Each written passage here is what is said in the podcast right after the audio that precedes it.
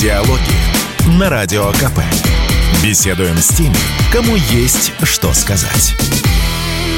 Здравствуйте, дорогие друзья. Приветствуем вас в эфире радио «Комсомольская правда». Я Валентин Алфимов. Рядом со мной спецкор комсомолки Александр Коц. Саша, здравствуй. Приветствую. И у нас сегодня в гостях вот прям глаза разбегаются, потому что смотрю в заметку в интернетах. Старший лейтенант. Глаза поднимаю. Звезды четыре. Значит, капитан. Ну, ладно. То, что на погонах, то и озвучим. Капитан эм, Олег Пивоваров из Красноярска. Гвардии капитан. Даже так будет правильнее сказать. Да. Олег, здрасте. Добрый день. Черный китель, якоря. На пуговицах тоже якоря. Вы морской пехотинец? А, не совсем. У нас бригада береговой обороны. И раньше мы были в подчинении у флота Черноморского. Поэтому у меня право ношения и черной формы, и бирюзовой пехотной. Угу. Почему выбираете черную? В прошлую парадку я не влез, к сожалению. Поправились? Да, чуть-чуть. По вам не скажешь. Да, я бы тут хотел, честно говоря, так выглядеть. Интернеты пишут, что вам двадцать четыре года. На прошлой неделе исполнилось двадцать пять уже. С запозданием, но поздравляем. Спасибо. двадцать пять лет, и у вас, я проверяю опять же лишний раз, звезда Героя России. Высшая награда Российской Федерации в двадцать пять лет. Ну, а, да. А чего так скромно? Ну, да. Как это ощущать себя в статусе высшего звания? Ну, до этого как бы для меня Герой России было что-то ну, недостижимое, там, где-то там очень-очень высоко. И э, ну, для всех как бы военных ее, ну, все думают, что ее получить нереально. А когда сказали то, что тебя приставили к награде, я такой, ну... Ну, ладно. Ну, представили, представили. Потому что, ну, даже не надеялся ее получить. И спустя семь месяцев э, мне командир бригады говорит, вон, телеграмма, все, указ президента, поздравляю. Я такой, здорово. И на награждение в Москву, да? И в Москву на награждение, да. А, в министерство... как, как это было? Расскажи. Вот, все это время. А, вручал медаль Сергей Кожугетович. Угу. На заседании там было какое-то совещание ежемесячное.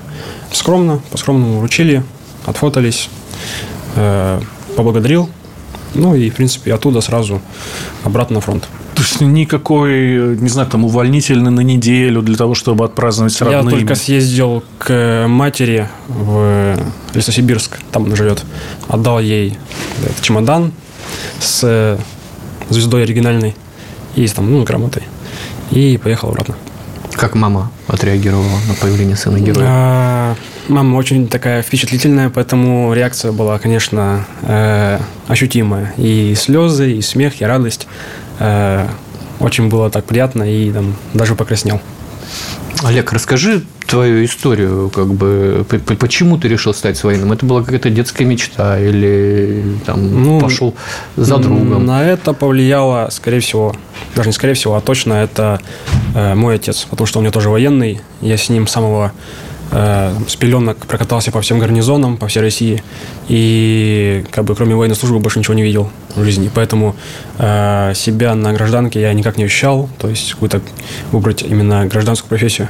Поэтому пошел именно вот по военной линии. Расскажи, куда там после школы поступал? Э, после школы поступил в Дальневосточное высшее общевойсковое командное училище. Э, Амурская область. Благовещенск, да. Отучился четыре года и выпустился в двадцатом году. Но успел после, после этого... После... По распределению попал в Крым, угу. в сто двадцать шестую бригаду. Там я два года, получается, в мирное время отслужил.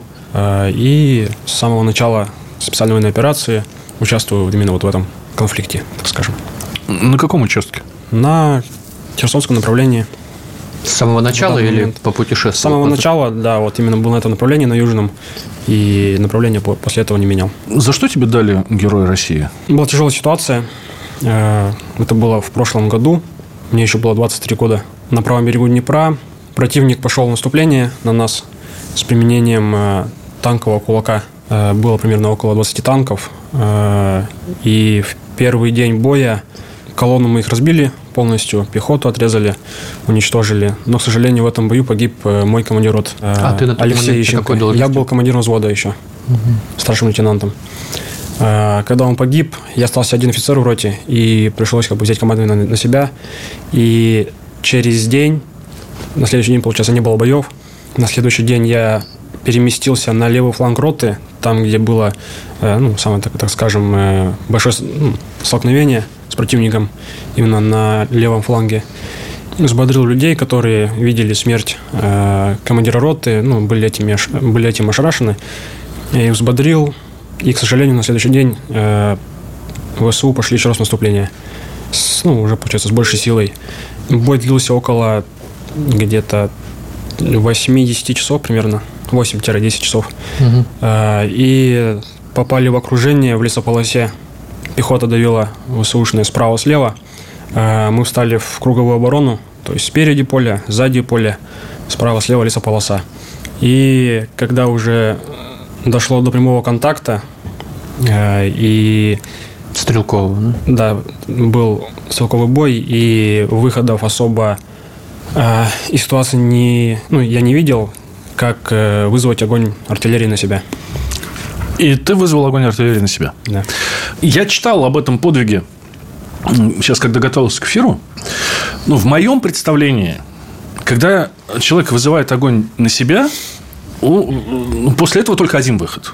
Собственно, это вот на мемориальное кладбище. Все. Ну, шансов нет. Как вам удалось выжить? Что с подразделением произошло? За это можно благодарить моего бывшего командира роты, который э, заставлял всех иногда там через силу копать. Копать траншеи, копать окопы, углубляться. Именно это нас и спасло. То, что были хорошо окопаны, э, потому что жизнь пехотинца зависит от его, ну, от его позиции. Как он сделал для себя, от этого увеличиваются шансы на его э, выживаемость. Именно поэтому, когда э, я вызвал огонь на себя, это было два раза причем. Первый раз э, я дал команду э, взводу отходить. Первые десять человек вышли из лесополосы, э, отошли на более выгодные рубежи. Я вызвал артиллерию, мы укрылись в траншеях, в окопах. Первый пакет градов прилетел по лесополосе. Слышали крики противника. Это из чего прилетало? Из градов. После этого вышла остальная часть пехоты. Когда остался сейчас один в лесополосе, вызвал огонь градов еще раз. И когда они отработали, я уже вышел последний, получается, лесополосы. Вот ты сидишь, я не знаю, в блиндаже или где ты сидел? Траншея, в траншея сидел. Траншея. Что ты чувствуешь при этом, когда град накрывает фактически твои позиции? М-м-м. Каково страшно, это оказаться? Страшно было. Ну, в тот момент как бы не задумывался о том, что там выживу я или нет. Это было все на адреналине, на желание спасти ребят. И если не получится выжить, то как можно больше забрать с собой как бы противника. Получилось так, звезды сошлись, то что посчастливилось как бы мне выжить. Противник? Противник понес потери серьезные. И отступил. После отступили, да. После этого по перехватам э, противника слышали то, что в лесополосу заходили ССО. Угу. Э, Силы специальных операций. Да. Был такой диалог. Сейчас у них э, не можем их выбить. Тут какие-то спецы сидят. То есть, а, как бы, мы обычно пехота сидели просто. Ага. А вот для них мы были типа там какие-то там жесткие типы, которые вот там не отдавали позиции. Когда это услышали пацаны, с которыми мы находились, они прям такие, ну там все поулыбались такие. Ну, как бы гордость взяла за это. В подразделении в твоем кто был? Срочники, контрактники? Контрактники, добровольцы и добровольцы. Срочников, ну, не было. Как, как себя ребята ведут? Ситуация, но в такой врагу не посоветуешь. Не, не, не, не... В той ситуации. Да. Старались, старались быть ближе ко мне, потому что когда ну, нет управления, то все это паника, это хаос, поэтому э, все старались быть вот как можно ближе и слушать меня. В итоге выйти удалось без потерь или кого-то все-таки? Вышли без потерь, да. Скажи, вот с течением, ты же с самого начала специальной военной операции, как-то меняется характер действия противника, как-то характер самих боевых действий? Ну, появляются те же эф пи ви-шки, да? Конечно, меняется все и меняется очень быстро. Если сравнивать то, что было в начале и то, что э, происходит сейчас, это земля и небо. Меняется тактика боя, меняется применение различных видов вооружений. Э, в данный э, момент, то есть э, самый главный акцент на СВО – это применение э, БПЛА, как э, легкого типа тип, э, вариантов мавиков и эф пи ви-дронов до больших и ну, крылатых, получается, беспилотников. Угу. Это очень э, упрощает задачу. В зависимости от, если брать прошлые конфликты, в которых участвовали, получается, мы, то это помогает очень сильно. Но в тот же момент то, что это есть все и у противника, это еще и осложняет, получается, нам работу. Война другого уровня. Война другого уровня, да, совершенно. Применение высокоточного оружия и там, большей мощности – это совсем другая история. Что больше всего беспокойство доставляет? Какое вооружение противника? Ну, на моем именно участке это эф пи ви-дроны. Очень много и часто они используют. То есть даже особо по открытой местности ну, не сможешь передвигаться. То есть все перемещения только ночью. Ну, у вас вообще сейчас самый горячий, наверное, на линии боевого соприкосновения участок вдоль mm-hmm. Днепра. Не самый горячий. Каждый фронт по-своему э, уникален. И э, что Луганск, что Донецк, Запорожье и Херсонское направление. У каждого свои плюсы, свои минусы. У нас плюс то, что перед нами река, но в то же время это осложняет э, наблюдение, допустим, за противником. Потому что он находится далеко. Есть серая зона в виде островов, которые очень тяжело контролировать. Большая часть островов находится за нами. В принципе, э, да, были попытки, они есть, переброски э, противника на наш берег Днепра, э, но мы его оперативно вскрываем и уничтожаем. Делаем сейчас небольшой перерыв. Сразу после новостей вернемся. В студии Валентин Алфимов и Александр Коц. И у нас в гостях Олег Пивоваров, гвардии капитан, герой России, э, который... получил эту большую награду за то, что вызвал огонь на себя, как мы только что узнали, два раза подряд. Диалоги на Радио КП. Беседуем с теми, кому есть что сказать.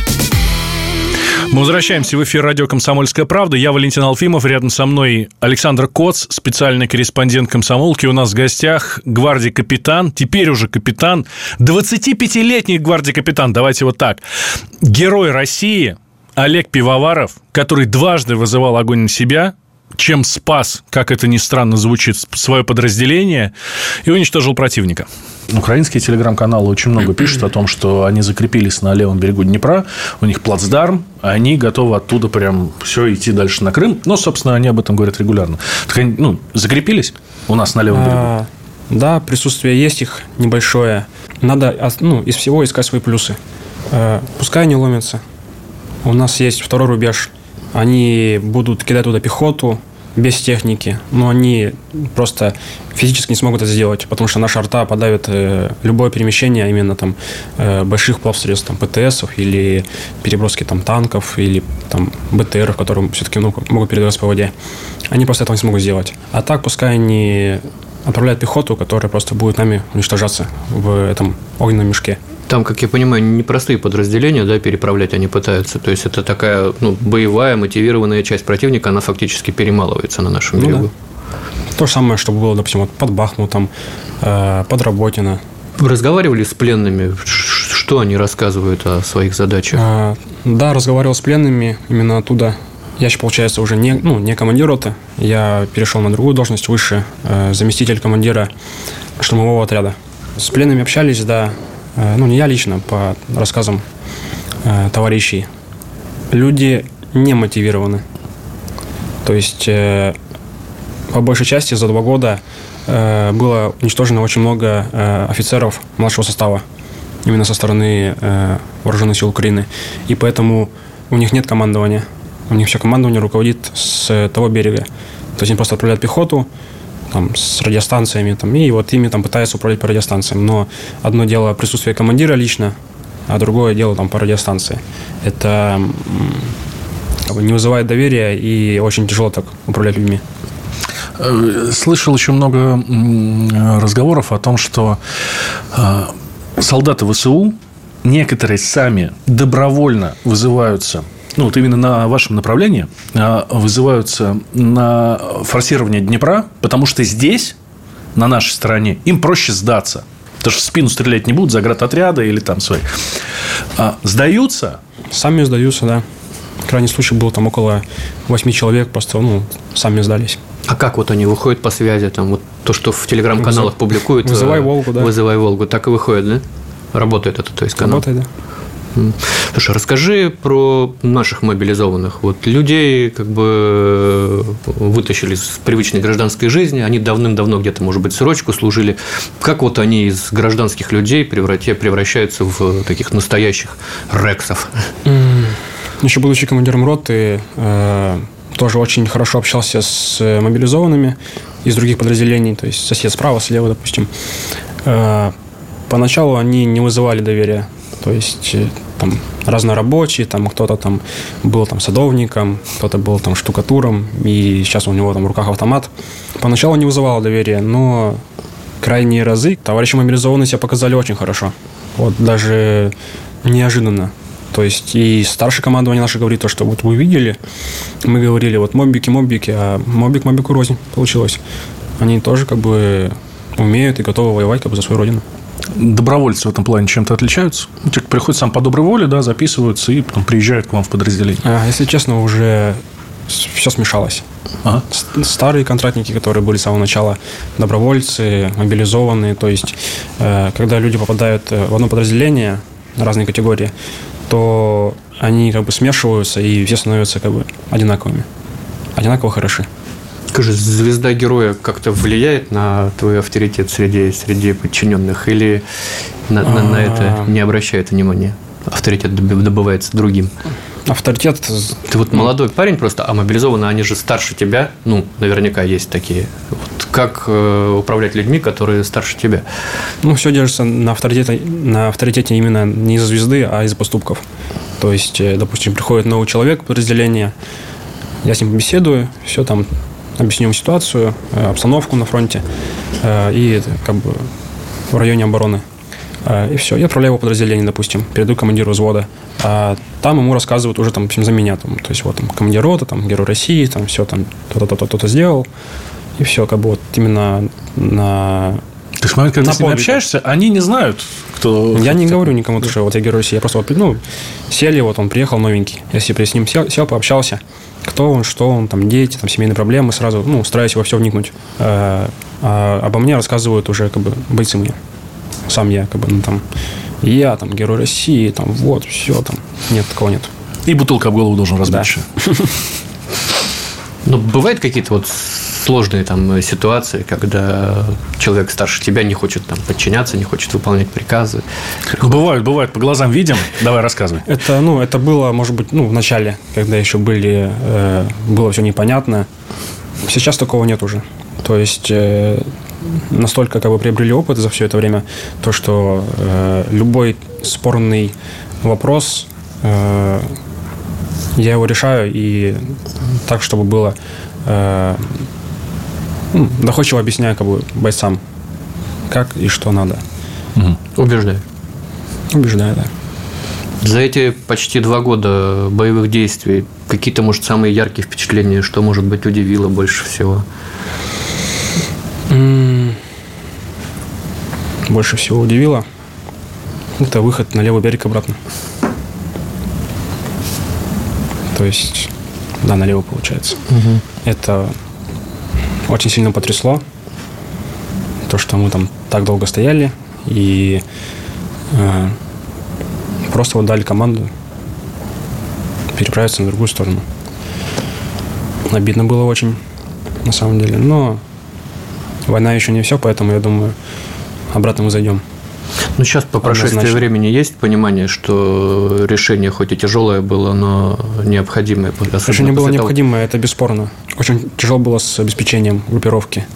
Поэтому я считаю, то, что командование сделало правильное решение, то, что лучше спасти жизни людей, чем просто ну, бездумно их терять, как это делает руководство Украины.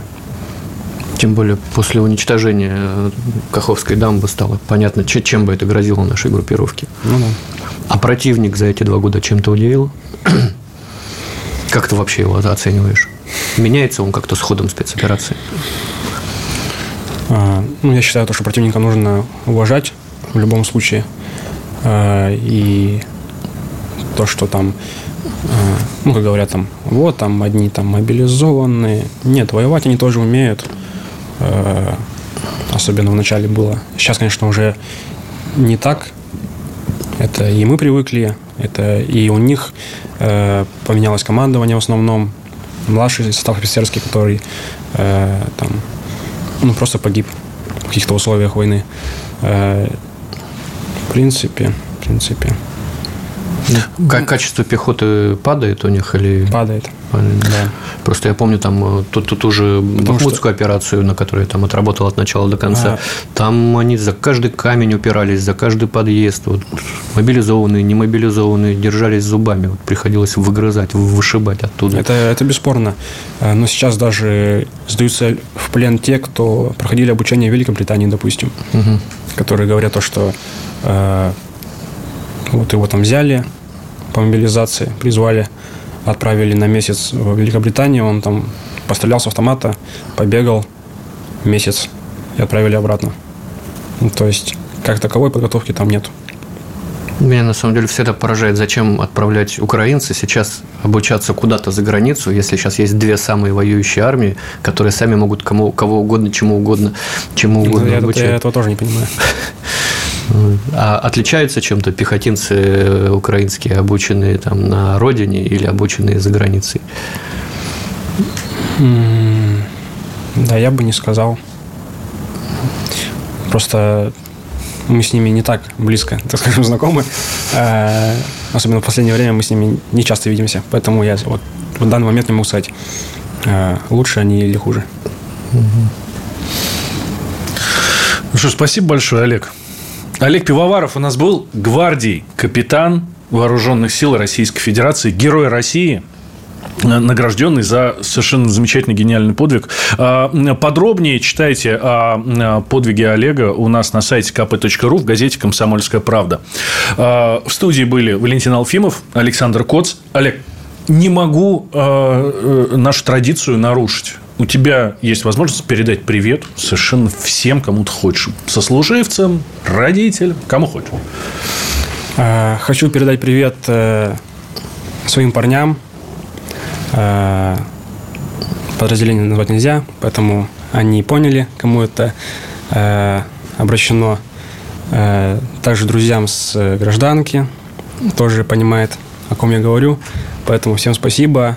Матери особенно. Жди в гости, скоро приеду. Спасибо. Спасибо большое. Диалоги на Радио ка пэ. Беседуем с теми, кому есть что сказать.